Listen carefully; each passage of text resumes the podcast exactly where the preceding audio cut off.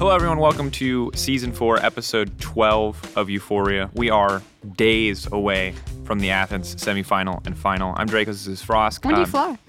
Thursday evening. Me and Quickshot had the same flight. We waited so long to book our flights that there was literally like one decent flight left. And are you with Betty and I? Maybe. We're like at 8, I think. We might also, no, we're like 6 or 7, I think. Oh, okay. Yeah. That's fine. We have to fly out early. Normally fly in Friday morning, but it's like hard to find flights to Athens. Anyway, that's like basic cash or life stuff. This episode is all about questions from the public, from you, from the viewers. We have a giant basket of questions, but there are two topics, obviously, that have been asked about more than any others, and we're going to talk about one of them at the start of the show and one of them at the end. The first topic that we'll talk about now is G2 versus Fnatic, and at the end, we'll talk about Athens, some playoffs predictions, some worlds predictions. And everything else is in this. He's currently putting his hand in a wooden bowl. Thank you for podcast land. Wooden bowl. Here's, and we'll give you some ASMR. Yeah, that's the sound of questions in a bowl, nice. Folks. I bet you didn't expect that one. And then our lovely producer individually cut up Instagram and Twitter questions. So we have your name, we have your face. We know what you asked. We know what it's all about. And this guy got Lamar Burton as a face. All right, we'll see if we get your question later, sir. Anyway, first up, G2 versus Fnatic. Now, for Roscoe, there are two things I want to talk about here, and you can choose which order you want. I want to talk about a little bit of the G2 Fnatic rivalry and some of the very bad takes that both sides have quite clearly. And there's also the most recent G2 versus Fnatic Best of 5. Where do you want to start? I want to start, I think, with the takes or like fan perceptions. Yeah, I actually think that's almost far more interesting than the games. The best of 5 was meh. It was good. It was really good. It was like an insane best of 5, but also it was like, wow, G2 might lose. And then, I guess not. That was pretty much the summary, right? From a broadcast perspective, nothing could be better than a series going to all 5 games. Heck, I mean, yes. I don't think it's any secret that the longer a broadcast goes, the more people that are likely to watch it when the stakes are that high. So anytime, like in terms of what a broadcast wants, we want 5 games every single time. We want every game to go as long as possible and to be back and forth and be incredibly exciting, which that delivered on. Yeah. That said, what I don't want is the salt mine back and forth. So I have mixed feelings, right? Because on the one hand, I appreciate the salt mine. I find it funny. But when, like, it does get to a point where people are, like, actually tearing other people down and, like, it clearly crosses the line, right? And I think that, like,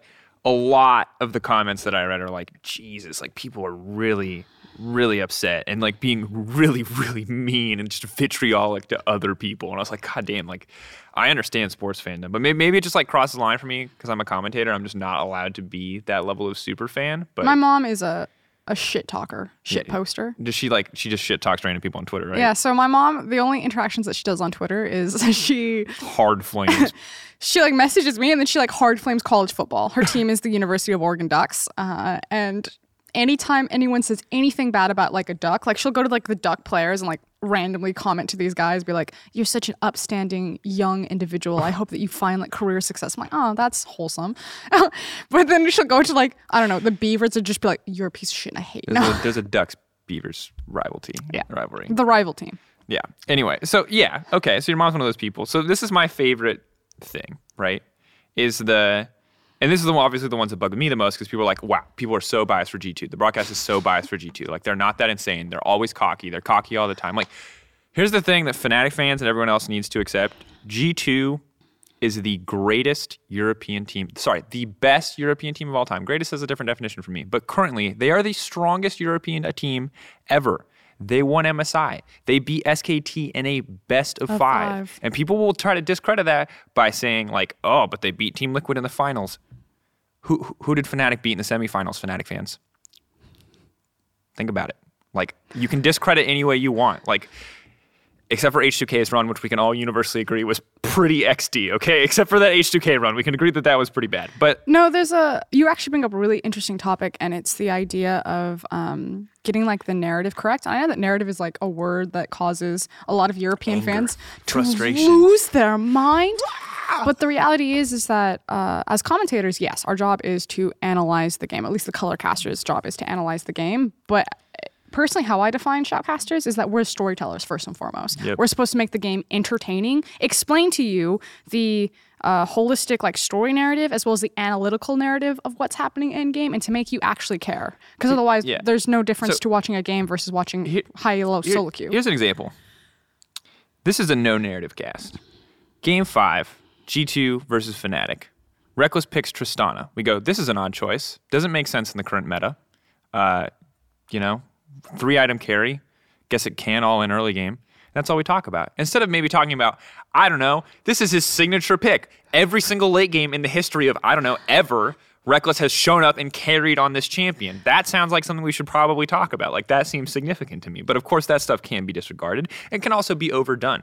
It can be like, ooh, Perks on traditional AD carries. How's he going to do when he's, like, played a bunch of traditional AD carries? And some of us may have done that before, may have been overcritical of Perks, right? But, like, obviously it can be overdone, but it is a good thing, and it makes the games more exciting. And, like, the history and the context of any given game or play or player or org or rivalry makes a difference. It also makes the rise and the victory that much sweeter. If you pretend that Fnatic and G2 are on equal footing right now, when Fnatic win, like maybe Fnatic fans are like, ah, we have been vindicated. We knew all along. Like, that's fine. But I personally think that it feels sweeter if Fnatic get to tear down, quote, the best team that Europe has ever produced to rightfully take their place. Like, that's to me insane. Is a much cooler narrative, and I think probably more honest to Fnatic themselves right now. Like, everyone knows, you talk to any team, everyone is terrified of G2.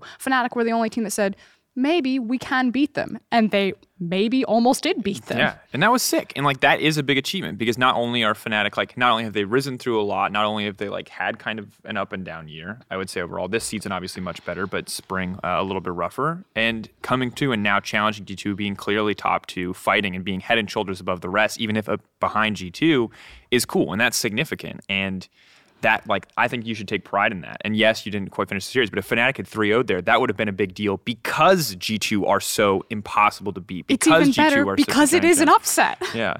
And the thing is this is what I will say, is there's obviously a lot of arguments about, like, scope and scale of achievements, right? So winning MSI is a big deal. Winning MSI by going through SKT 3-2 is a big deal. Like, that's what makes G2's run matter to me, not the 3-0 Liquid final. That said, the most domestically dominant team is still 2015 Fnatic in terms of 18-0 split. You can't take that away from them. Outside of that, like, they were pretty uncontested in best of five. OG did an okay job. That was one of the most hyped finals of all time. Like, that's the most domestically dominant. G2 has never been that clean domestically, even when they voiced themselves that they wanted, like, they're like, oh yeah, now we're chasing a perfect split. Like, 2 weeks later, they're like, well, we did that thing where we throw a game and now we can't anymore, right? And, like, so yeah, Fnatic can hold on to that 2015 domestic title, but most domestically dominant does not equate to one best, because League of Legends gets harder every single year. Players get better every single year. And, you know, that's just, like, something that people have to accept, is that, like, that glory and that domestic dominance was great, but, like, G2 is the best team that Europe has ever produced. And is the first time that we can genuinely say, going into an international event, and we'll talk about this more later, that Europe has a shot at winning Worlds. Because last year, the fall of LCK surprised everyone. We thought Europe could get a semifinal.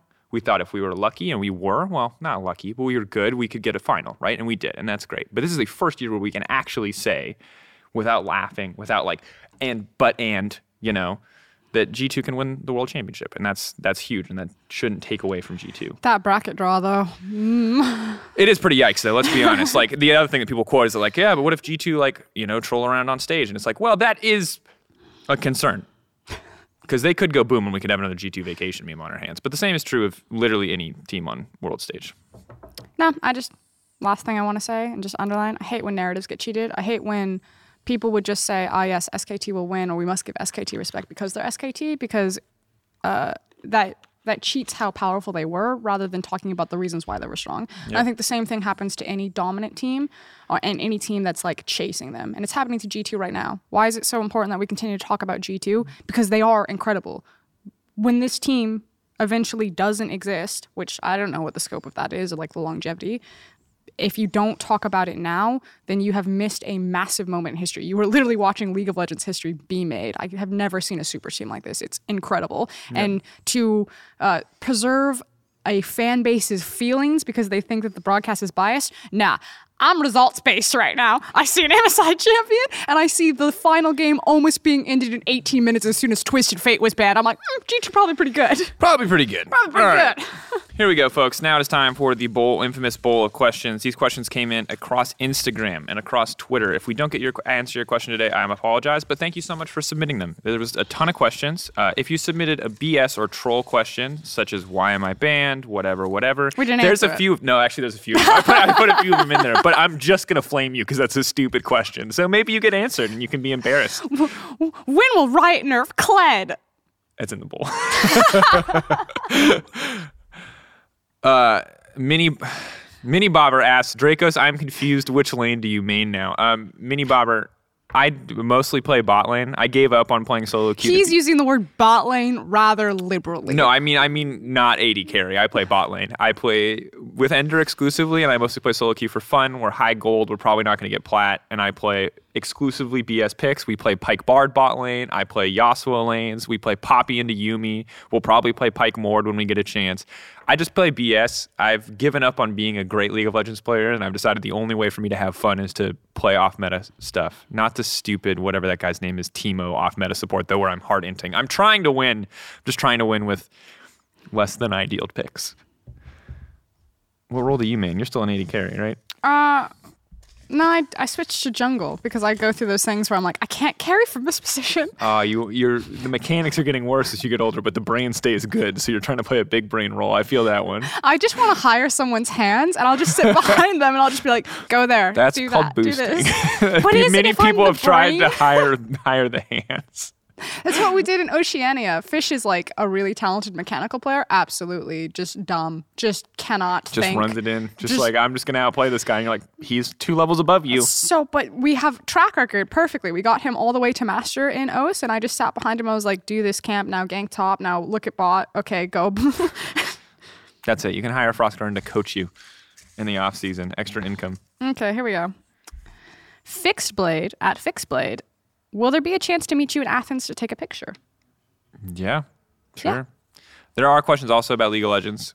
There's a mix of fun off-topic questions. We've gotten 2 off-topic ones in one. But yeah, fan meets in Athens if you are there for With All Talent, I want to say. I can't promise. There's like a festival or mini village festival thing at the plaza. There's like a fan, yeah, big fan event.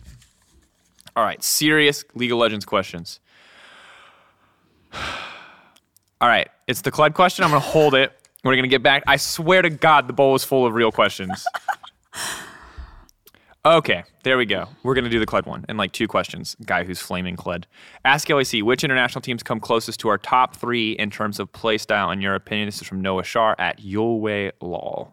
So the question is, the global teams, so LCK, LCS, and LPL, LMS to LEC. And he says, in terms of play style, so are we looking for like international comparisons to G2/Fnatic, I guess would be the look there? Like, who do you think what teams would you equate the closest to G2 right now? Unfortunately, I don't know enough about the LCK to speak about them. Mm-hmm. The 2 regions that I watch exclusively are LEC and LPL.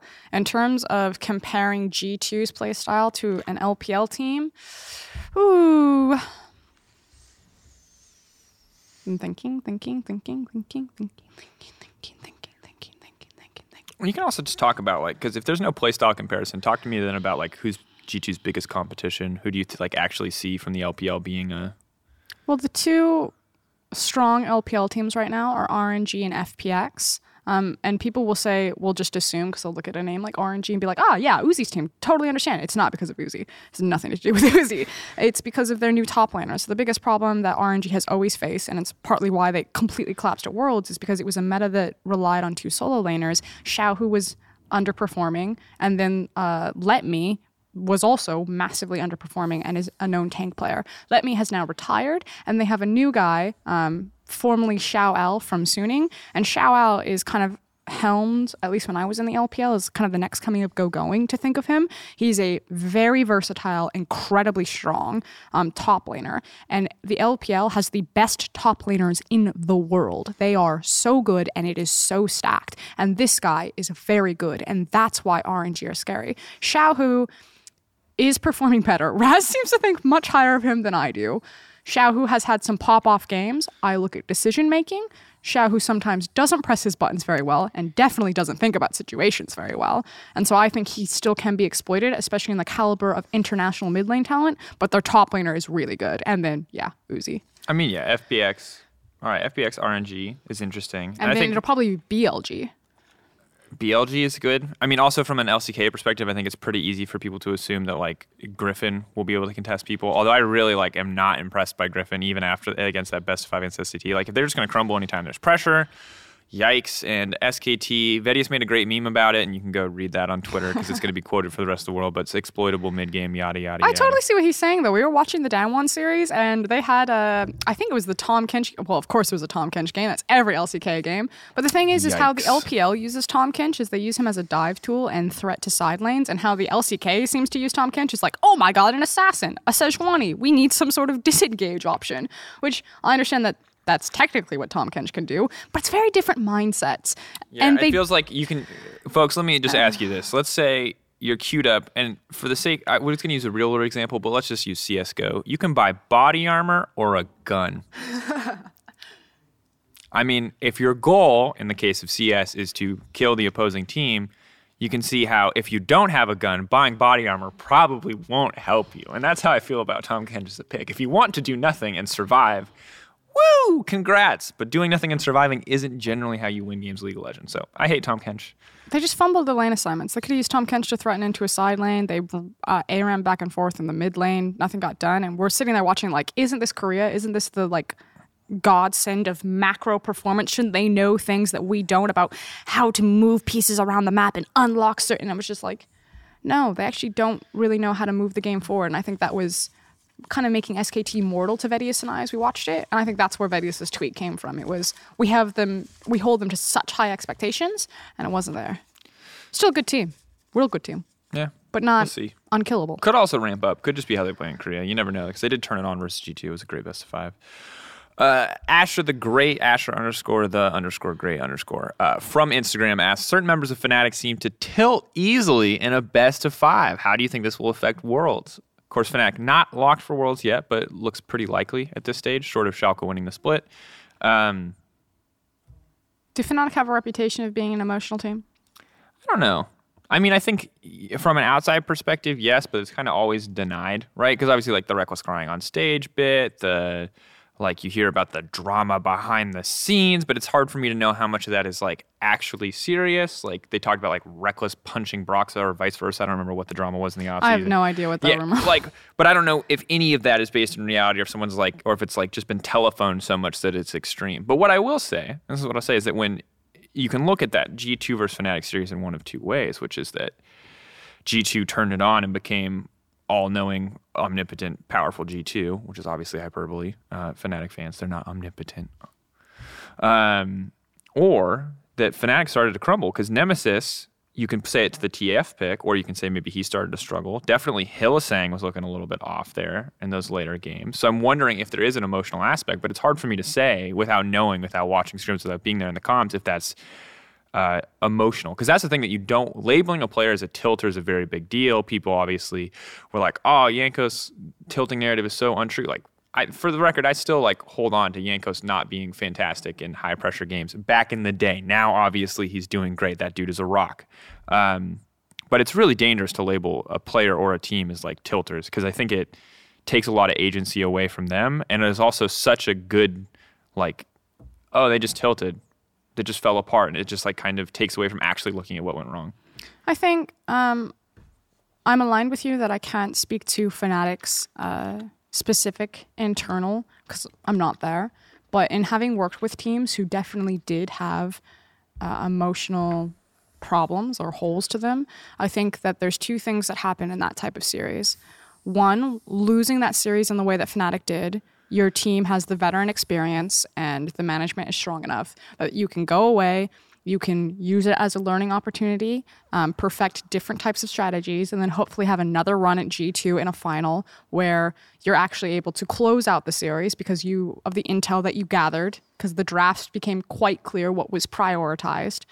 Or two, you don't have the management, you don't have the experience, and the next time that you face G2, you get 0-3'd because there's no coming back and people do fall off the face of the planet. I mean, if you're gonna, if your team has the potential to mental boom after a series, that is a series where you mental boom, because the pressure on both of those orgs to perform in that series, those players, and the comments that come for on behalf of the orgs upon like Fnatic's not that great or G2's not that great, like I can only imagine, not having really dove into the post game thread, the amount of like, and the respective team discords, the amount of shade that was thrown both ways, like the amount of just awful things that were said. So like if you're the kind of person that's going to break or the team's going to break, that would break you. And while I don't know how emotional Fnatic are, obviously they've garnered a reputation. There were struggles in the past. Is that still the case? I don't know.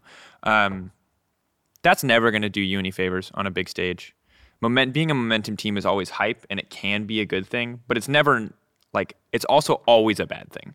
Right? Like, it can be a good thing when things are going great and you're like, yes, momentum. But, like, that's always going to be a double-edged sword. Like, there is always a negative side to that, too. I think from my perspective, the best thing that could have happened for Europe at Worlds would have been if Fnatic won that best-of-5.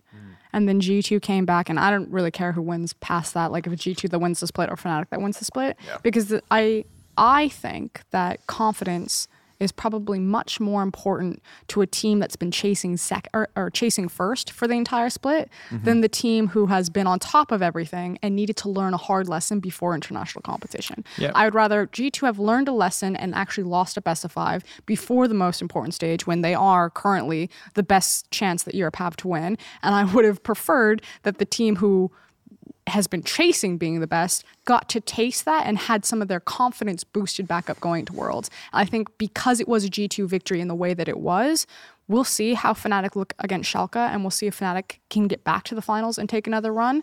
But my concern is that you lose all of your confidence there. You have a mental block, and we might not have a strong Fnatic that we really needed for Worlds, and now Europe's only sending one good team.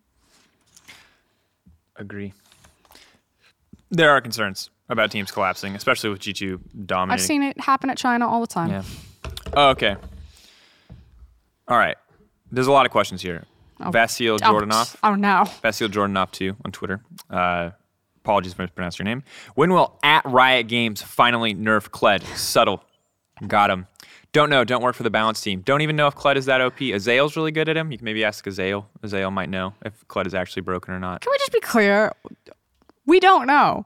We don't know any of this stuff. We have completely different jobs. The only reason I usually answer these questions, they're not nerfing Kled because they enjoy watching you, specifically Vasil Jordanov, suffer. They queue up, they watch, I don't know what your username is, but they just like right-click, spectate your games, and they just... Over 5 they games just of laugh. Kled. Get him on the graph. He thinks we're going to nerf. Here's another buff for Kled. Mr. Jordanov. When will Medic cosplay Nurse Akali? It's in his name. FFS.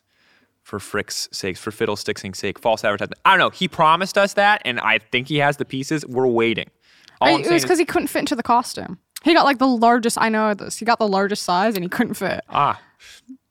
Couldn't fit in the costume. Well, if there are any cosplayers out there that want to assist Medic in making his cosplay, let him know on Twitter. The thing is like, that shit's expensive. And it's like... He agreed on stream, if he got the subscribers, that he would do it. I understand, but... You're making an agreement to something that can cost upwards of thousands of dollars. I'm not saying it was a smart agreement. I'm saying an agreement was made. What's the last question? Do you think the EU meta stacks versus the LPL and LCK well? Yes. No. No? Yeah. Why? Explain. I was having this conversation with Ender about the priority of teleport as a summoner spell and how Europe and how it changes how you get priority, pressure, and tempo. I know all of those buzzwords that people hate. Yep. Europe uses teleport much more than the LPL does. Not that the LPL doesn't use it, but they will sometimes opt to go both combat summoners, and that just changes the fundamentals of the game. And if a team like G2, like let's say stylistically that they're the best chance that Europe has, runs into the LPL and they're packing a bunch of TPs, and the LPL decides to run all combat summoners in the bot lane that time around, I don't know if G2 would be able to shift playing for priority, pressure, and tempo with their TP rather than falling into what Grabs described as the caveman mode, where you just start fighting double combat summoners all the time. Yeah. It's interesting. Like, that's actually just a take that I did not expect to hear. I think a lot of people will talk about, like, the focus on flex picks, which I think have been nerfed pretty repeatedly. But what I will say is that, like, I think that stylistically does not seem great, but the depth of champion pool and the amount of players on G2 that have the amount of overlapping champion pools for G2 seems like a strong suit, despite the fact that it's clearly been attacked and nerfed a lot of these flex picks. And like honestly, it seems like they're just trying to force champs out of the meta, like a Akali just like losing her microstun on PvE is a big difference. So I'm wondering, but even then, like even after that skepticism, the things like the Akali being flexed to top, the Syndra coming in, and like we don't even know the depth of what Perks can play. Like if he's gonna like maybe he just plays 80 carries now. Maybe they'll like, oh, mages are like insane. Narrative is just like not non-existent, and he's just not going to be playing mages ever. Or maybe like there's just so much more to be shown, because we've also heard about Caps's like 5 picks that he's quote unquote going to play at Worlds that he never brought out from both Young Buck and Grabs.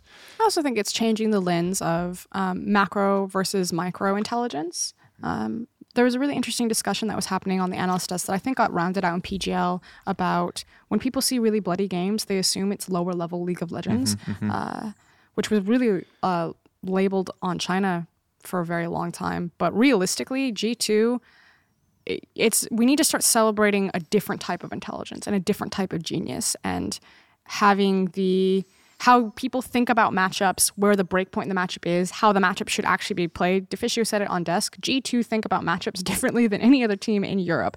And so a different European team can think that this is how a matchup works and this is where it wins. And then G2 smash you with it and you don't even realize what's happening. And I know from scrims that that's what Chinese teams used to do to other international teams, is that it was specifically a European team that told me this, but a European team would run a 2v2 into a Chinese bot lane and lose both sides of it, and then lose all confidence. Like, I have no idea how this works. Clearly, I was wrong about everything, and I'm having a midlife crisis right now on like the biggest stage in tournament. And I think that's also kind of one of the big breakpoints in a meta that is so matchup focused, because there's so much early gold and so many resources packed into early game where lane phase is so important. If you can't figure out where these matchup breakpoints are, and if you play everything standard and then you're just the better player, whatever, but if you have the creativity to think about it differently, to unlock a different outcome via a combat summoner or a back or a special item timing, like that will be the make or break, and it's so small, and you can't see it like you can a big macro movement on a map, but these things matter, and that's why G2 are so incredible. It's also why Invictus Gaming were so incredible. It's those types of decision-making that are much harder to see and measure that make these teams into MSI and world champions. Concerning, though. Yes. I'm worried about our match for CLPL. LCK seems to be fine, given that their early games are slow in a world where you're literally paid to play aggressively in the early game, cough, cough, tower plates. I think everything is going to be fine on that front. All Get in that bowl. Another Instagram, what it looks like. Chibi Action Hero asked two questions, I think. For Dracos, if you were to cast for a different esport, what would you pick? CSGO? Yeah, 100% CSGO. CSGO is lit. I love CSGO. Watching as a spectator. Obviously, I love League. Like, League is definitely my number one, but CS is like a really cool esport, and is very different from League of Legends in terms of like cadence and pacing, and also has just like a really long, rich history to pull from. Do I think I could cast CSGO? Hell no, there's so much history there. Like, absolutely not. Would I love to do it? Yes.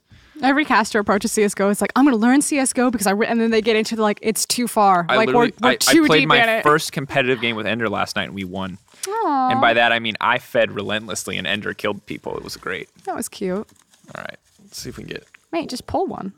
I'm spinning up the bowl. I picked that one. You did. I'm just going to read your @ because you put your Twitch TV link in your name, and I feel like this isn't @ Wax's dad. Wax dad. When Phil puts the image there, you can go to that Twitch TV link if you want. Hashtag ask LEC. Do you think that G2's greatest strength, flexibility, is also their largest weakness? It would seem to me, at least, that G2 often picks bad matchups on purpose. So... I picked this one because I thought that's an interesting hot take, because no analyst would ever agree with that. Really? Yeah, G2 almost never pick bad matchups. They almost exclusively pick winning matchups. That's why they flex everything around, so they make sure that they get winning or decent matchups. What about the Mordekaiser Yumi? Well, I don't... Devil's advocate. Again, the idea was is that it's a direct counter, but the problem was is that they fell so far behind because of the initial TP, because the win condition on that is that Pike needs to be able to kill Yumi for the duration that Garen is in there with Mordekaiser. Also, Mordekaiser should be able to 1v1 Garen, theoretically. But they threw it away, so I don't think that's actually how that works. I'm curious if G2 will ever try to use it again, but Perk said it on PGL. I will echo the sentiment here. If he hadn't made that atrocious TP at level 5, I'm pretty sure that lane would have gone different. And missed all his skills. That's the important part. Shout out to Luca. What's up? Yeah, it's interesting. Like, I don't know. To me, it feels like everything that G2 does is about, and the flexibility of their draft and their biggest strength is like deliberately counterpicking for lanes and using lane priority to take control of the map early game or mid game, whenever. And I think that that's kind of their thing. So bold strategy. If you want to follow up and like the DMs or whatever and say like, this is where I think it's a bad example, maybe we can talk about it more. But if like, you only find one example, then that's not a hypothesis. That's a random occurrence. This is the one that fell out. SO4, maybe you should be grabbing. We should trade back and forth on this grabbing thing. SO4, Zyniax, Why don't you just call Schalke fan? Gabriel, Schalke fan, by Zyniax, Zynax. I don't know, dude. You let me know how to pronounce that. Who is the best rookie from this season until now? Not just regular season, I think is the important thing there. Who is the best performing rookie of the split? Best performing rookie? Remember, rookie of the split is a regular season award, but we will be talking about the whole season, including the playoffs. Who's been the best rookie? Who are your candidates? Larssen and Humanoid. Larssen, Humanoid. Didn't Humanoid play last split? Isn't he no longer technically not a rookie? Oh, only rookie for the split, not rookie for the year. Or is this maybe he means for the year? Because otherwise this is like literally Misfits and Rogue. Just say year. Yeah, say year. Why not? I've been most impressed with Larssen and Humanoid to a lesser extent. The reason why I bring him up is I think there's a lot of hype surrounding Humanoid, and I think rightfully there should be. Humanoid is a very exciting player, and I cannot wait to see what he matures into, but it's very clear to me in some of his decision-making that there's a lot of experience to be gained, and you haven't seen Humanoid's ceiling. Awesome. Because the thing is he can acquire a lot of leads, and maybe it's Splyce's inability to maximize the individual leads that he acquires to turn them into team leads, or he himself doesn't have the experience to make the correct decision-making on how to impact the entire map. But Humanoid isn't there yet, whereas I think Larssen has completely the inverse play style. He is really good at reading the map and finding leads for his team. But that means that he goes under the radar and he's not as celebrated as someone like Humanoid because he's not acquiring those flashy individual leads. So I personally prefer Larssen's playstyle, but I do know that the conversation mostly centers on Humanoid, rightfully so. Don't want to like... I hate when people are like, Larssen better than Humanoid, so I must shit all over Humanoid and put him down. No. They're just different. That's not how you make an argument, by the way. If you won't believe that's how Reddit makes a lot of arguments. That's sure. Social media, like you don't... If you want to advocate for someone, tell me what they do well. Don't, like, trash their competition, right? Like, so, yeah, I think Larssen, super stable in lane, despite his lack of experience, is really able to acquire leads for his team because of how he gains priority and recognizes state of the map well. He almost never gets caught out or punished by better mid laners than him. And he can... climb to the occasion and pop off and get some solo queues. Up until both the Splyce and the Schalke series, I probably would have been on the Humanoid train, but now I am on the Larssen train. And like package into the fountain aside, because that was obviously catastrophic. If that's what defines his career, people have a very short memory. It was really funny though. So like definitely hold on to it for a few months because that was hilarious, but also very sad. But like the Splyce, he really showed up and he was good and he proved that he could carry a game because during the regular season, you're right, he was this rock. He was so stable. He was doing great things, but I was also like, carry a game. Like, pop off. Like, kill your lane opponent. Like, win your team the game. Like, your 15 CS lead isn't making Rogue a top-tier team. But it did really matter in playoffs where he was showing up. He was making clutch decisions. He was everywhere that he needed to be. So, like, up until playoffs, wasn't the biggest believer in Larssen. Don't think he got rookie of the split in our regular season. Actually, I might have voted for him because the options weren't. It was either him or Inspired, pretty much, were the only two contestants. I might have voted for him. But wasn't in, like, my top mid-laner standings. And now after playoffs, I think I could perceive him to be one of the top mid-laners and I think definitely the strongest rookie this year. Grab it. Okay, AAA Walk, at AAA Walk. During LCS press conference, Rupert and Kane said that they go to Europe for Worlds preparation. Meanwhile, Korean and Chinese teams seem to stay in Asia. What do you think of potentially not having all teams from the four major regions preparing in the same region? Let me tell you from some experience. We talked about this a little bit last week, but you just tell them the story. Okay, so China only exclusively scrimmed China for a portion of the 2015 preparation into Worlds, which is why they had such a inbred meta. Remember when Skarner was really bad, but Clearlove was playing Skarner? And Kakao was playing Skarner? And you don't have to just take my word for this. They said this in interviews. Invictus Gaming famously talked about how they lost the first half of groups and then they won the second half of groups in 2015, talking about how they came in, tried to play like Korean teams, then decided that they should just play how they were playing before, got better scrims, and then popped off. So don't only scrim a select few teams. It gives you really bizarre champion priority in meta that the tournament meta isn't using. Yeah, we call it inbreeding a meta. It's one of my favorite phenomenons where you like come into groups the first week and like someone's convinced this pick is really good and they just get dumpstered, but they keep it for like the entire first week of groups and it's just clearly awful. It's really funny. Keep an eye out for it. But I do want to say it's really hard to kind of pull the plug on that when because it's super obvious for fans, it feels like, because draft is like one of the easiest things to grab hold of. And if a draft wins, people will ignore it. And if a draft loses, clearly everyone's like, oh, that was a garbage draft. What are you doing, Reaper? Sorry, Reaper, you always get like the shit stick with that. He does. It feels like every time Cloud9 draft. I don't know why. Cloud9 fans. Sneaky. It's too nice. But the thing is that if a team has only practiced like a certain number of compositions and styles, you would rather play what you're comfortable with than being like, maybe this pick isn't working out. Because players can always justify, it was this little thing that didn't work and we can make this work. Because you're probably having success in scrims. Yeah. My concern, actually, this is a very legitimate concern from talking to the teams about the scrims, because I do think that scrimming the LPL specifically is really important for Europe. And I think that scrimming the LCS is also low value.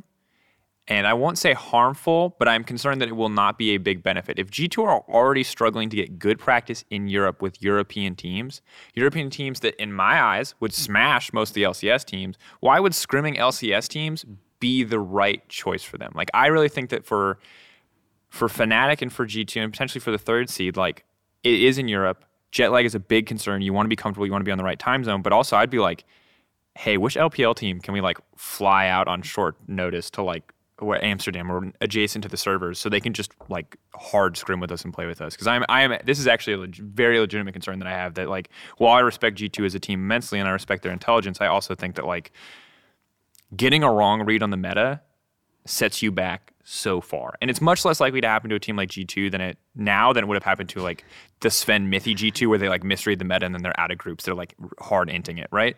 But still, it can definitely happen. And like, I don't want to see them be 0-3 coming into the first week or coming out of the first week. Like when EDG let through Mordekaiser and Darius. Because that will happen. Like there will be a bad read. And I think while G2 are clearly a team that are willing to adjust, like you said, there's only so much practice. And also, while they're not as prideful as previous eras of G2, I still think that they're the kind of team that are like, we could have done this. We could, that exact example you're talking about, we could have made it better. So I am worried. Very good question. I am concerned for Europe. Too much to say at J. Bergerson, 94. Why can't the EU fiesta with the best of us in the LCS? Why can't the EU fiesta? Oh, I get it. Why can't the EU fiesta? The best part is with the best of us in LCS. This guy, shout out to you, by the way, because you responded to your own comment. You're like, please, crazy fanboys, I'm just trying to meme. Like, stay out of here with your BS. Like, this is why this question got added to the list, because I really love that. So there's this thing that EU can't get rid of, and they focus on a little bit too much, and it's called side lanes.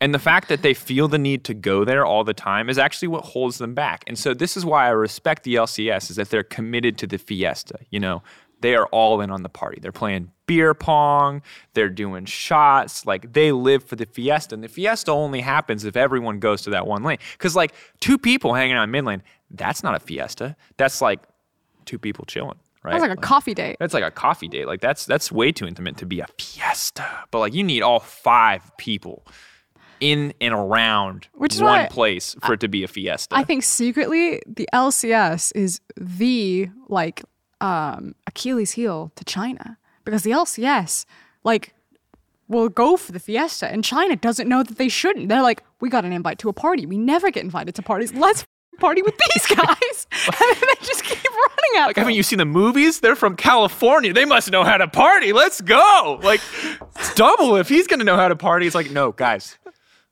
The LPL team show up. They're like, get me on top of the keg. No, don't do it, Uzi. He's there every time. Loves a keg stand. That's a joke, please. Don't blame me for our alcohol references. Okay. Ovi at Vladorian. Do you think the West will outperform the East at this year at Worlds? Also, what are your favorite games to cast the split and why? So let's start with the first one. Do you think the East will outperform? So we did it last year. The West, by the way, outperformed the East because the LCK collapsed. Woo, woo. So we got just the West got more teams in. No. I think the LCK is a little bit better than they were. I think LCS relatively. Oh, no. Cloud9 can still, like, make a miracle run, but, like, I don't bet on that ahead of time, and I never will. The fresh meme is, like, Europe shows up and is, oh, will the West outperform? We got to drag LCS. And then LPL shows up and like, oh, but will the East perform? We got to drag LCK. Yeah, so there's clearly, there's we got the powerhouses and the LPL and the... LEC, and this is going to get clipped out after both of our regions just int it, and then it's like an NA versus Korea final. Good. Oh my god, it'd be so embarrassing. And then then you got the dead weight, the proverbial ball and chain of LCS and LCK. I also want everyone to know that when our teams lose, we don't go backstage and cry about it like a lot of fans seem to tell me that I do whenever China falls out. We actually just laugh. Yeah, because either they're legitimately beaten and we're like, wow. Like, they're not as good as we thought they were. This other team is sick. Or they, like, do really dumb stuff, and you're like, oh, my God, they absolutely deserve to lose that. Or even better, they win when they do dumb stuff, and you're like, how did they win? I was in the caster room watching Invictus Gaming versus TL when it went to that famous Tahm Kench game, and as Balan locked in Tahm Kench, I looked everyone in the eye. Yeah, she's like, they're going to lose. If Balan locks in Tahm Kench, you said it before the Tahm Kench came in, you're like, if they lock in Tahm Kench, the series is over. Get ready to see the worst Tahm Kench in the world. Ooh. It's really XD that Balan got a skin, by the way. Shout out to you, Balan. You're great, dude. You're a real hero, Megan. You're making the dream alive, man. Also, what were your favorite games to cast this split and why? I've never gotten to cast Fnatic versus G2. Oh, yeah? Yeah. You'll get your chance. Which is why I'm really hoping that they make the final. Yeah, we'll see. We'll talk about that more. Watch this be a Schalke G2, and I'm like, I never get to cast them. Fnatic fans are going to be so mad. I'd be upset for the sake of Fnatic. I mean, it'd be cool to see Schalke rise like that, but I don't know. Favorite games. What was the most Fiesta game that I had this season? What's the one where upset base race? Did I even cast that one? That's the issue. So I've been casting for so long, it's actually really hard for me to remember specific games. I really enjoyed casting that Rogue versus Fnatic game with Bwipo Rengar versus Woolite Sivir. Oh, yeah, we got flamed so much for that because I may have made a Woolite positioning meme, which, as Rogue pointed out, is a thing that only happened one time. And this is no flame on Woolite. Don't mean him any disservice, but... fans coming out pretty hot and heavy when we make the Woolite positioning meme. Suddenly, they're not around anymore. They did disappear when people started flaming Woolite after that Rogue performance. And I gotta say, Woolite fans, if you're out there, like, support him, rain or shine. Yes. Don't just like show up when it's convenient to flame us. What is this Woolite bandwagon? There you go. So strange. Anyway, yeah, that game was awesome. Good job to Rogue. And that was hilarious. I love that game. Yeah, Bwipo Rengar top. When he almost locked it in the Fnatic G2 series, I was like, are you kidding me? He turned around. He could have walked it out. Oh, he was like, you know what? It's not a good pick. You know what went through his mind? He was like, Woolite positioning. I can get this guy. Yeah, it's my time to shine. It's my time. Revenge. Oh, all right. Put him in the dumpster, Woolite. Get him, Woolite. Carl Arcad. At Arcad Carl. How bad is Fnatic's mental after losing best 5 versus G2? Do you think the Fnatic can bounce back and take down G2 in finals? We kind of already hit on this, so just to like quick TLDR again, like I'm going to assume veteran if the mental is broken, it's broken and they're done. If not, they're probably fine. But G2 also looking much scarier, so I don't even know if Fnatic mental is going to matter because now G2 are like, it's time to stop playing WoW, boys. And that's like... no more vanilla for you. Ugh. Okay, here we go. Lightning round. Mikhail Graik at... Mikhail Graik V2. How much time and people does it take to prepare broadcasts to the point that we see every Friday and Saturday? Also, who is your favorite person in the LEC that we don't see on stage? So who do you like behind the scenes? I like Phil. Phil's great. Phil's our producer for Euphoria. He actually produces a lot of stuff, including he's done some caster ads. Special video that may or may not feature Medivetti coming out in the near future. He's done some caster ads. He's done a lot of cool stuff. Working with Phil's really dope. Well, we work with a huge team. There's like graphics, there's writers, there's producers. There's obviously casters, which you know about. The story meeting every week, which includes all those people. From there, you make your graphics and your replay requests. People put those together. You make all the segments that you see. And then after we're all prepped, it all kind of comes together on air. Takes all week, yeah. We have to have our graphics submitted by end of day Wednesday or we get flamed because people need to make those things. So yeah, it's a pretty big team. It's a pretty big process. On top of that, that's all the behind-the-scenes production people. In like the pre-production process, there's also all the camera operators on the day, the directors, the ADs.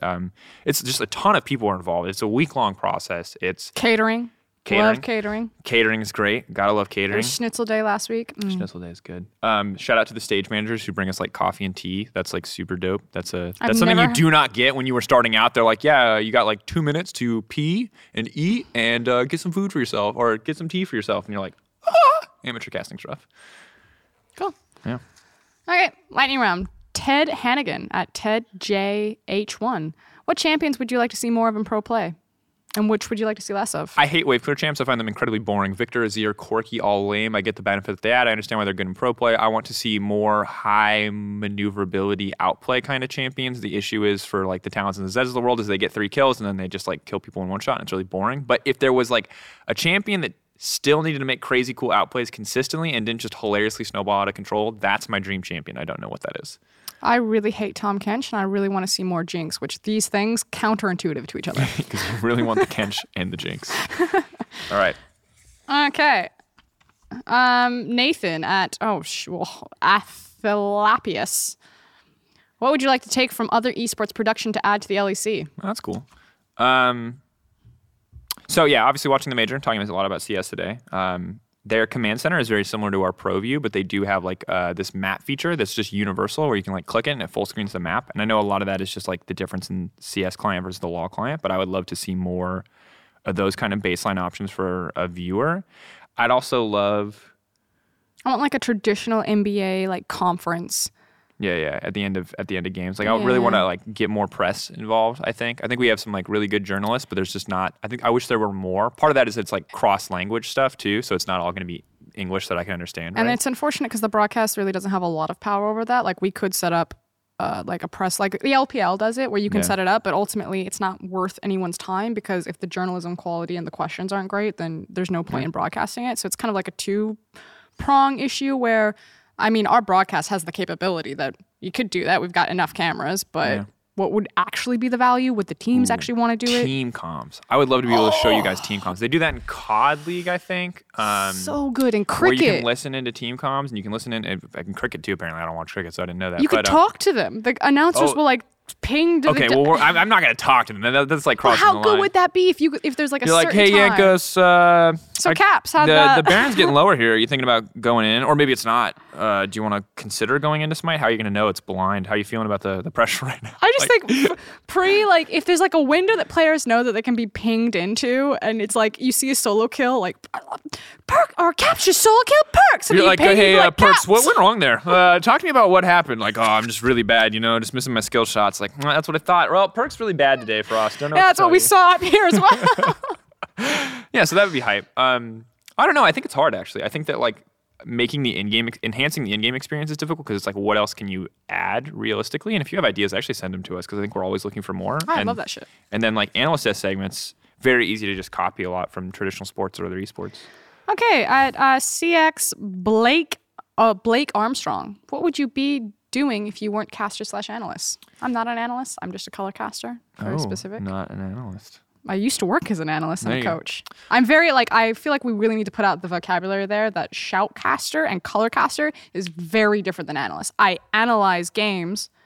Yeah. But I do not have the same job as an analyst. Yeah, because if you're an analyst, literally everything is bad. That's like your life. Your life is to find why everything is bad and make it the best that it can be. Whereas if you're a color caster, your job is to find a balance between good and bad and tell the most honest truth that you can because your job is not to tell everyone that everything's bad all the time. I'm not there to teach teams or to help guide them or direct them. I'm here to observe what they're doing and have an opinion on it. Yep. and then have education to back up the opinion. So what would I do? Obviously, the rap stuff is fun. But realistically, if I hadn't started shoutcasting, I'd still be working as a barista, a Portland barista. Yes, I am a stereotype. I've embraced it. I actually love making coffee, and I loved that job because you like showed up, you worked, make me coffee, and you went home. Well, we don't have a steam wand or a proper espresso. If I got you this, would you? Yes, in a heartbeat. It's literally my dream. I think about it. I think about trying to tell the people in our office every day that I will make coffee for the entire office. I have a new pitch for Euphoria because I think we got like the coffee thing like vibe down. I just make people coffee. Yes, and it's basically like hot ones, except it's like Portland barista Dracos making coffee for the pros. And I'll pop off. If anyone wants to latte art battle me, yes, that is the most pretentious hipster thing you can possibly say, but I said it. I will go. Anyway, I really love making coffee. I like having, it was a very nice balance of being like chill job, tips for a lot of my income, but I worked, I went home, and I didn't have to think about work any more than that. And that's kind of the nice thing, and I made enough money to survive and be happy. And now it's easier for me to say in hindsight like that was great. At the time I was like, God, please let me into esports. But yeah, I wouldn't mind doing that again for a little while. The greatest job other than this one that I've ever had was painting houses. And it was just like... I hated that. I had to do that one summer with my uncle. I hated that. Well, we were like a college, and so you just go and you bid, and you're like, these college kids in their truck with paint covered on it rock up to a house and like, oh yeah, we can paint your house for like, I don't know, $300. And the thing was, is that because it's like bid and it's not paid hourly, how quickly you did it, obviously to an acceptable standard, made how much money you made in an hour. And we got really good. We'd show up in our swimsuits, and we would just... a chip, and then someone's behind them priming the house, and then someone's behind them painting it. We're going up and down the ladders. No safety, no regard for our well-being or lives. I fell off 3 houses. Rot in your grave, OSHA. Okay. Eddie Maya. Is any wildcard region that can best West and East? Well, the LMS still exists. Yeah, the LMS is looking pretty rough. Turkey, as always, is looking pretty good. The LCL remains a wild card. Vietnam is obviously insane, and I don't think we can actually call them wild card region anymore. They are the VCS, and they will mess you up. So if you count the VCS as wild card still, which I don't think you should, given the slots that they've been allotted, or if you're not going to count them, definitely don't count the LMS either. Don't count them out. And I think that those are the regions that you have to look at. I think everyone else is still struggling. I'm sad at the slow but steady decline of CBLOL. I'm optimistic about Latin America, but honestly, like. Right now, you pretty much just look at Turkey and the VCS. Dracina C, how do you get into casting? Can you give some advice to become a caster too? Do it is the advice that I would give people. People like always are like, oh, what can I do? How can I focus? Like just cast. Just like find a VOD and cast. There's a lot of things in life that are very difficult. The barrier to entry is very high. If you have Instagram and you have a phone, or if you have a computer at home and you're playing League on it, you technically have the entire setup that you need to start recording VODs. You can record them yourself by casting over VOD with like OBS. If your computer can't do that, you can just practice and then try to find opportunities elsewhere. And the only other advice I say is that being a professional, showing up on time to any commitments that you have in esports is really big because there's a lot of people, especially lower down in the grassroots scenes, that are kind of like just don't respond to emails very timely and don't show up when they're supposed to show up and don't take things very seriously. Esports has a bar because the age demographic is so young, and this is a lot. True for a lot of the tech sector, where you have people who didn't hold traditional blue-collar jobs, and so when they have to rise up to professionalism, the standard is inherently lower than if you worked a traditional white-collar job and you have to, like, tone your language down to fit in that tech, we call it bro culture, but, like, that idea of being more laid back, more casual, it's easier. But then when shit hits the fan or you need to show up to get a job opportunity, you can't rock in there with the same casual conversation. You need to dress it up. And I see this problem all the time in esports. Shit hangs around. If you're an asshole on Twitter, like it's too small a scene and it's not worth it. Don't burn your bridges. Don't be a dick. Yeah, don't be an asshole. It's not worth it. Because if you apply 2 years later, I guarantee you we've heard this conversation multiple times. Oh, you mean X person? Well, look what they said. Boom. And then it's like, I don't know. That kills your career. Yeah. So, yeah. Obviously, people, small scene, so people know people. So be good to people. Don't burn bridges. Be a professional. Always be professional in esports. If you're going to flame people, flame them in your own time with your own friends in a way that's not going to get back to them. I understand. Esports is infinitely frustrating. There are people that are going to drive you nuts and probably deserve to be flamed, but just keep it to yourself. It doesn't help your career. Hot takes on Twitter ruin careers. Bjergsen or Caps by Tuan Hai? Caps. Bjergsen and domestic achievements, obviously untouched. International achievements, ha! Nice. Okay, Vasil Foldy by ASD7351450. The question might be general for a player or a coach, but I think many of us want to hear the caster's opinion too about the game. From the perspective of casting, are the games fun to cast nowadays? Which meta it was the most boring and the most amusing for casters? Okay, one thing, really good question. That was you have a Twitter, the new equivalent of a Twitter egg, and like the most. So if you made this Twitter account to ask this question, shout out to you. And if not, like get an anime avatar at least. Come on, my dude, and like change your name because like this is a great question. Thank you for asking this. It's just like. I, by default, would scroll past this question. That is the most Russian bot name I've ever seen. Yeah, because this is like, this straight up like, if your next follow-up to this is not like some spam porn link, I'm like very surprised. So, awesome question. Thank you for asking. Get an anime avatar, join the rest of us, and yeah, just update your name, Vencel, because this is a super good question. I like this meta. I think the flex pick meta where G2 were most prevalent and MSI was more fun, because there's a lot more insanity. I think Corki and Azir was kind of boring, but the worst meta that I have ever cast was the 40 to 50 minute team fight meta, which was 2018 spring, I want to say, or was it 2017? Also 2014. Also 2014, which I wasn't casting a ton back then. I was casting collegiate, so that was pretty just much like, that was what you call a, that was some, that was like, you cast in the zoo. There were just people fighting all the time. It was a bloodbath. There wasn't, the meta didn't really matter. It was all what you could play. You show up to like the jaguar cage, and you're like, in next game, we're going to go see the monkeys. And then after that, we're going to go see the elephants. Oh, yeah, and you're like, we're like casting 10 games a day, and it's just like, Lord, get me through this. You're this like, is you're on your the eighth penguin Red Bull. Game.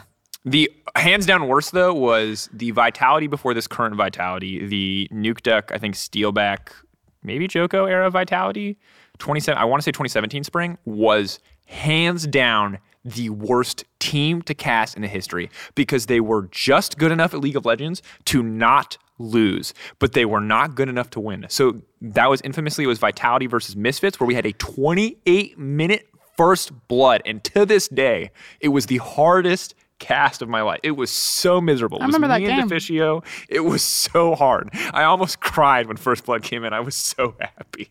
So yeah, that was worst meta and worst team to cast. I don't know. This meta is really hard to cast for a color caster. Yeah, it's really good for a play-by-play, though. He's great for a play-by-play. There's so much action. But the color caster, like, for all of the complexities that are happening on the map or are happening in these team fights, you don't get time to talk about it. Vedius, Ender, and I walk off of every single stage, and we now have a method that when you're casting a G2 game, there's no analysis. You can't. You don't have time. It's kill. This is why it was good. This is who played it well or didn't play it well. Let's see what happens next. Yep. You do not get to get ahead of the action. That's basically what happens. Okay. Do you think that the package Into the Fountain in Game 2 from Rogue sealed the deal for them by Henrique? I don't know. Femoria. It's going to show up on the screen. I think Phil's going to add them all in. Just Phil. To be fair, it's also kind of pixelated. Yeah. Anyway, this person... whoever you are, shout out to you for asking this question. Yes. Yep. Yeah, that absolutely doomed it. Like, Larssen single-handedly lost them that game. Won't say single-handedly lost them that series, obviously, because there's a lot more opportunities to win there, but that was a catastrophic misplay. Yeah. Just, like, really sucks for him. Okay, we got, like, one more question. Do we? Oh, yeah, and then we got to talk about Athens. Yeah. Just, do you want to get it? I don't know. Do you want a meme one or do you want a real question? Just go reach in there. I'm just going to grab a bunch and find meme questions. Heard that Frost is the one allowed to call you Sifa still. How do you like your duo? How do you brand it? Frost Ghost, Drake Kieran, and how does it compare to the likes of Medivetti and Deficia Shot? So this is the one I have. Okay, if you find good. One that's better. No. I got meme ones to follow up with, one or two meme ones. Henry K. is what it says. Sorry. This is my opinion of the caster duo. Dracos has the exceptional ability that he works really well in conversational moments, which don't say a word until I'm done, which is quite rare for a play-by-play caster. Usually the technique that we praise play-by-play casters with is their ability to like hype and scream and have great team fight calls. Not that Dracos doesn't have those, but it's normally not conversational downtime. Because he used to be a color caster, he's also quite color affluent. So you can, like, the high-end Dracos cast is that if you pair him with like two extremely like very fixated micro or macro color casters, and then he's able to like active listen, bounce with them. You get like this great analysis where everyone is contributing. Then a team fight rocks up and he does his rap god thing and he like has really witty one-liners about the language that he uses rather than relying on volume or like to create hype.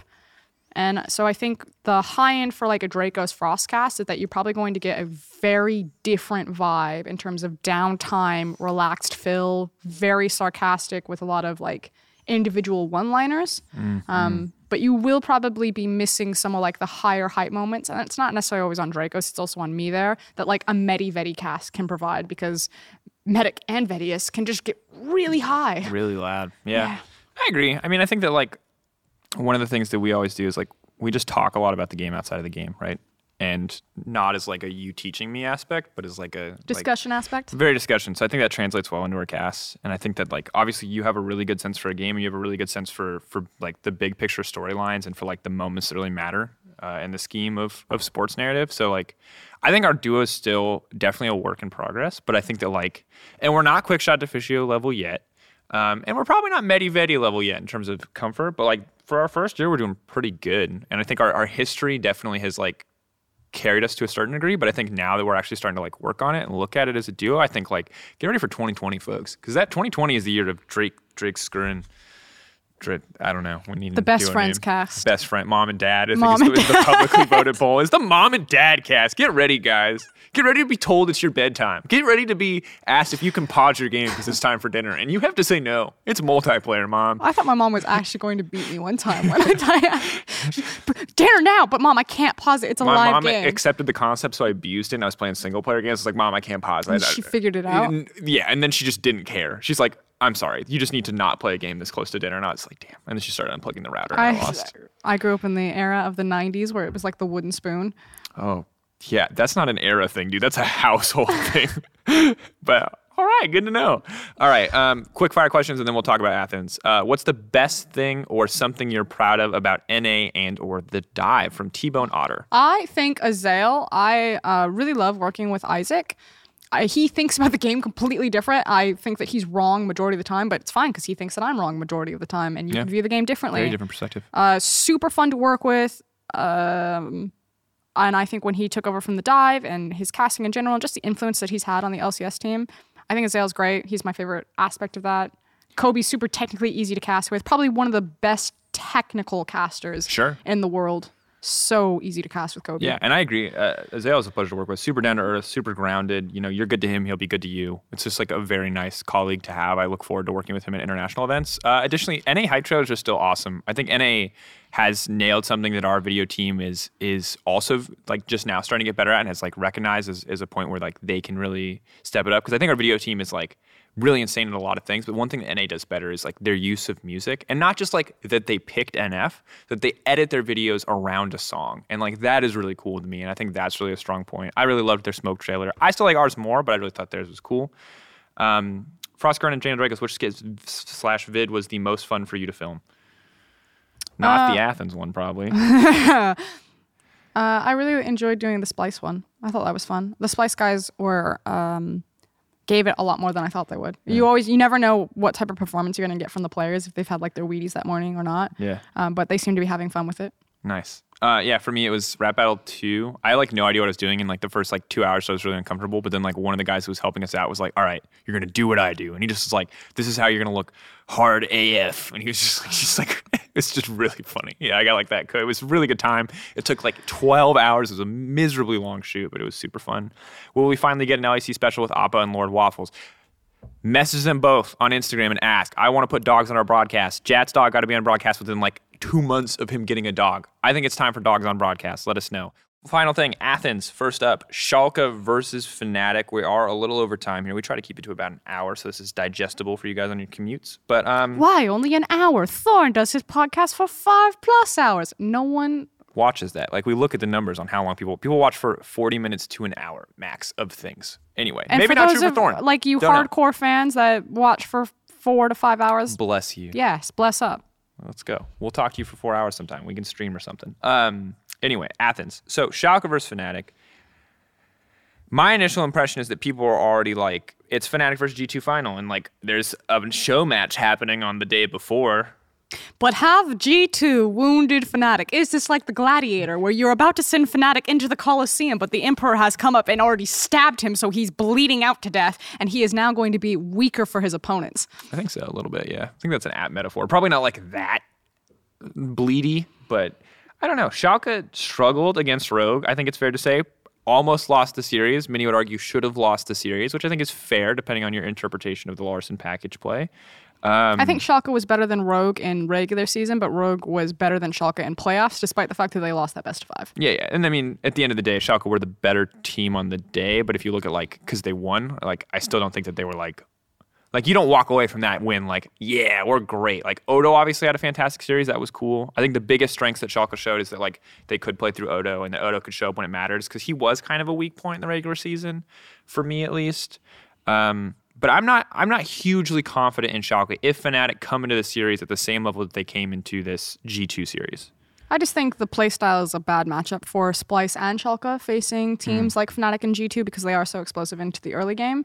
Now, I will say that one of the advantages that Schalke has over Splyce is that they will actually try to attack you in lane, specifically through their bot lane, Ignar and Upset, but you're versus Hilly and Rekkles. So two of our best bot lanes going toe-to-toe. So even if it is a weaker Fnatic, I think by nature of playstyle, because Schalke like to revolve around level 6 monster objective fights and have a typically slower pace of game, that Fnatic will force Schalke to make more decisions. Schalke doesn't always make the correct decision, whereas I think Fnatic most of the time does. And Fnatic should have a pretty easy series, especially if they played how they did against G2. You think 60-40, 70-30? Yeah, I would say probably a 70-30 to Fnatic. Dang, I'm going to go 60-40, but that's because I'm on the train that Fnatic may have mental boon. Once again, don't know. Think it's a possibility. Not sure how it's going to work out. Hope for Fnatic's sake and for both teams' sake that they both play their best because, series where your opponent's just running it down. I don't even think Fnatic have to play their best to beat Schalke. I think it's that much of a stylistic mismatch. Rogue play a faster-paced style in that best-of-5. Obviously, if you look at the stats, Rogue do not play fast League of Legends, but your stats will reflect that when you're losing majority of your series in the regular split. But I think, naturally, Inspired likes to increased tempo of games. Broxa plays a similar jungle style and can influence Trick that much. So again, stylistically, I think it's an unfair, it's bad matchup for Schalke. Yeah. Agree. That takes us to finals, which at this point it seems to be very likely a G2 final. And folks, I want 5 games.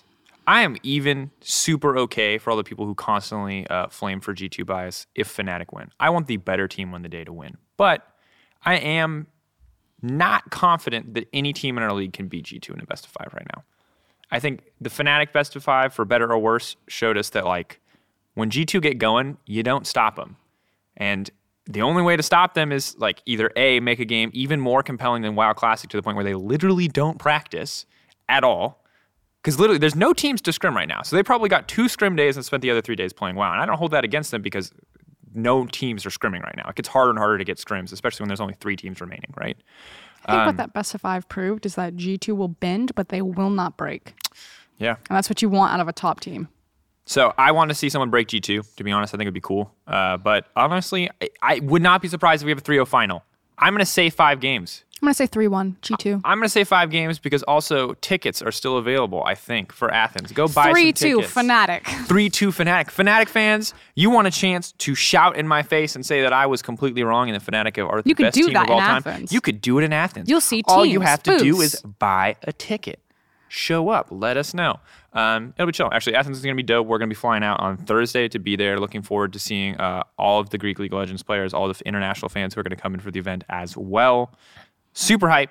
Eat some delicious Greek food. I'm vaguely Greek in my heritage in the sense that I have Greek blood, but was That's the most American thing you've ever said. Yeah, but most Americans are German and Irish, but they don't do anything German or Irish, right? So most Caucasian Americans, I should say. So vaguely Greek, looking forward to meeting Greek people and doing something Greek for the first time since my childhood, which will be hype. I have some Euros. Legal German last name, and anytime I have to use my passport anywhere or go to the doctor's office, the German's always you must speak home. German. I look German, so it doesn't help. Yeah, but my last name, Dracos, Greek as hell, and it's the best part about me. So thank you, Greece. We're looking forward to being there. Otherwise, last thing that I totally forgot about, who's the third team that makes it to Worlds? The third team? Third European team, assuming Fnatic and G2 are the first two. Origin. Gross. I'm going to go with... Look at who's in that bracket. Splyce, Schalke, and Origin. And you will hear my analysis on it when we come to the regional qualifiers. Ooh, wow. Look at that. Giving you more reasons. Anyway, this has been episode 12. Thank you to everyone who submitted questions. There were a ton of them. Sorry if we didn't get to answer your questions. We'll do more like this in the future. And this has been season 4, episode 12 of Euphoria. We'll talk to you guys next week.